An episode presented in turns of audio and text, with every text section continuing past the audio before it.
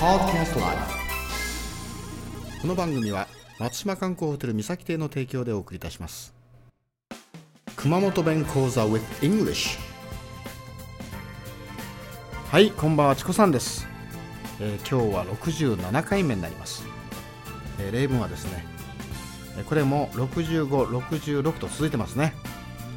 はい、えー67回目ですね主が枕2つ取っとじゃにゃやね。主が枕2つ取っとじゃなかや。こんな感じですね。喧嘩になってますね。You have two pillows don't you? You have two pillows don't you? ですね。はいおさらいしましょう。これは65番から、えー、遡って読まれると面白いと思います。わ小が枕ドキャッと書いた。知ったこじゃにゃって。主が枕2つ取っとじゃにゃや。こんな感じで喧嘩してますね。Hey, where is my pillow? ね I don't know. I don't know where it is. You have two pillows, don't you? ですね。You have two pillows, don't you? ですね。はい。えーそれでは次回お楽しみに。